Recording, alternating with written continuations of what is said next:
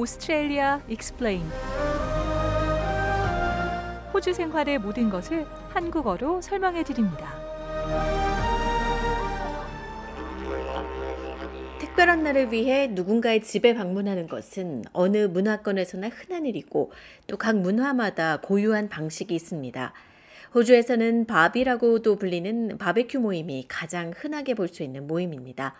호주 에티켓 스쿨의 자리프 하디 교장은 이렇게 설명합니다. I think that would be the number one choice of entertaining here, which you know generally involves a barbecue outside. 바베큐 모임은 호주에서 즐길 수 있는 최고의 선택이라고 생각합니다. 아시다시피 일반적으로 야외에서 하는 바베큐를 먹으며 주위 사람들과 함께합니다.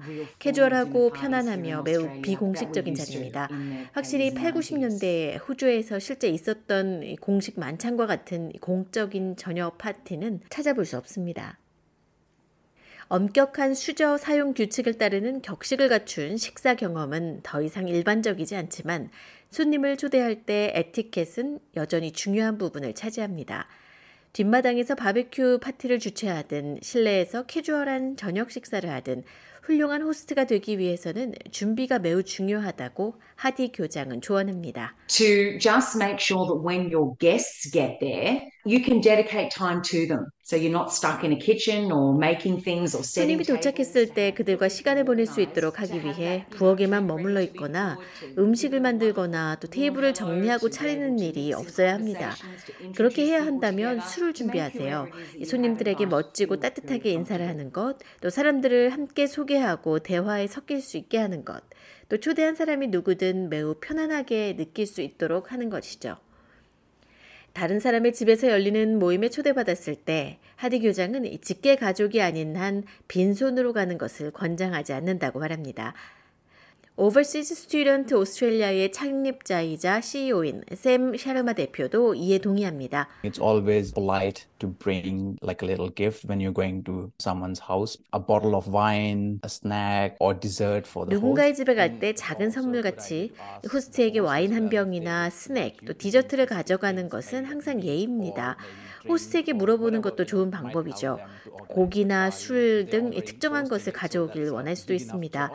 이미 파티를 주최하고 있기 때문에 파티 준비에 도움이 될 수 있는 것은 무엇이든지 충분히 큰 도움이 됩니다. 필요한 것 중 일부를 가져가면 호스트가 파티를 더 쉽게 준비할 수 있는 것이죠.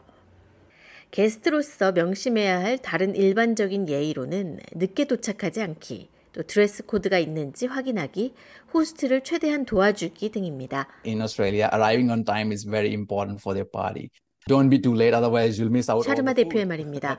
호주에서는. 파티에 시간 맞춰 도착하는 것이 매우 중요합니다. 너무 늦지 마세요. 늦게 오면 음식을 못 먹을 수도 있습니다. 그런 일이 실제 일어날 수 있죠. 드레스. 코드는 또 다른 문제고 또 상황에 따라 다릅니다. 참석하는 파티 유형이 바베큐 파티라면 캐주얼하게 차려입고. 너무 격식을 차려입을 필요가 없습니다. 파티에서는 가끔 요리를 도와주면서. 호스트를 돕는 것이 좋습니다. 테이블 준비나 정리까지 해줄 수 있다면 언제나 고마워할 겁니다. 그리고 자리를 떠나기 전에는 항상 호스트에게 감사 인사를 해야 합니다. 17년 전 유학생으로 호주에 도착한 샤르마 대표는 호주의 파티 방식과 관련된 슬랭 용어를 처음부터 배워야 했습니다.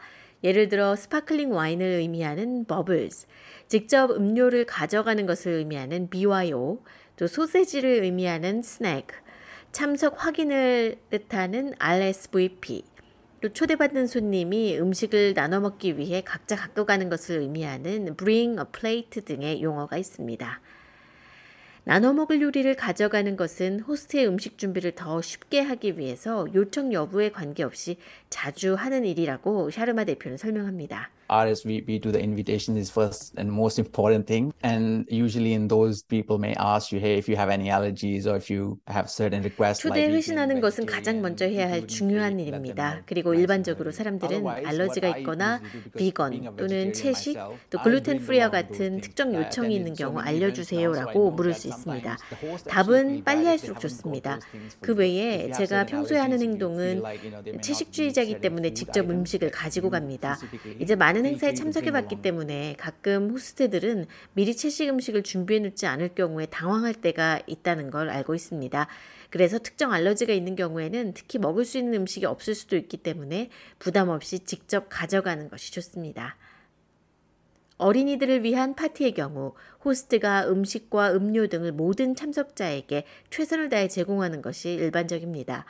멜버른에서 두 자녀를 둔 어머니 소니아 씨는 일반적인 기대 사항에 대해 이렇게 간략하게 설명합니다. You do definitely provide food for both the children and the adults. It's not frowned upon for the host to provide a celebratory. 물론 어린이와 부모 모두에게 음식을 제공해야 합니다. 스파클링 와인이나 임신 중이기 때문에 스파클링 주스를 마실 수 없는 사람들을 위해 welcome 음료를 제공하는 것도 좋습니다. 요즘은 반드시 음식 요청 사항을 묻는 게 흔한 일이고요.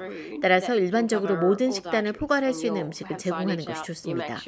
그리고 표지판을 놓아두어서 음식 성분이 무엇인지 아이들의 부모가 알수 있도록 해야 합니다. 하지만 부모들의 음식 준비에는 너무 많은 비용을 들일 필요는 없다고 말합니다. 호주에는 키즈 파티의 적당한 가격선에서 저렴하고 전형적인 파티 음식이 있다고 소니아 씨는 말합니다. Say for example, you can just have fairy bread or you can go the other extreme and hire in all sorts of catering. It's varied. And nobody 예를. 들어 fairy bread만 먹는 경우도 있고 극단적으로 모든 종류의 케이터링을 주문하는 경우도 있습니다. 사실 음식 종류가 다양해도 아무도 신경 쓰지 않습니다. 호스트가 제공하는 음식에 신경 쓰는 사람을 본 적이 없어요. 그리고 fairy bread는 호주의 전통적인 빵입니다. 버터를 바른 흰 빵에 sprinkle을 뿌리고 빵을 다이아몬드 모양으로 잘라서 만든 것이죠. 또는 아주 전통적인 호주식 파티 파이를 준비하기도 합니다. 또한 호스트 부모는 일반적으로 파티의 작은 기념품으로 아이들이 집에 가져갈 수 있도록 작은 선물이 든 파티백을 준비하기도 합니다. 소니아 씨는 자신의 다섯 살 아들 생일 파티를 위해 준비하고 있는 것들을 예로 들며 덧붙였습니다. The theme for the party is Australian forest animals. So we have bought a little miniature magnifying glasses, colourful wooden pencil, and a blank card that they can write. 파티의 주제는. 호주의 숲속 동물입니다. 그래서 작은 미니어처. 돋보기, 알록달록한 나무 연필, 아이들이 직접 스스로 그려 넣을 수 있는. 빈 카드를 샀고 또 작은 스티커도 넣었어요.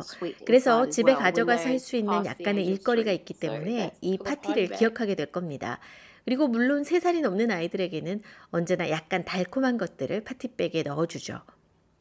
키즈 파티에 오는 손님들은 선물을 가져오긴 하지만 중요한 것은 마음이지 선물의 가격이 아니라고 소니아 씨는 덧붙였습니다.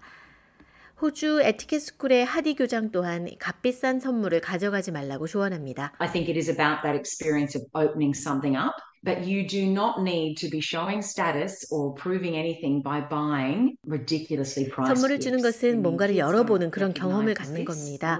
터무니없는 other 선물을 사서 형편을 과시하거나 무언가를. 증명할 필요가 없습니다.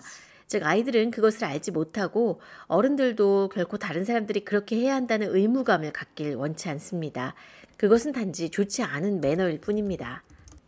하지만 하디 교장에 따르면 더 엄격한 에티켓이 적용되는 행사 유형이 하나 있는데 그것은 바로 비즈니스 파티입니다. Number one rule when it's anything to do with business is to remember it is business. So it's not a social event.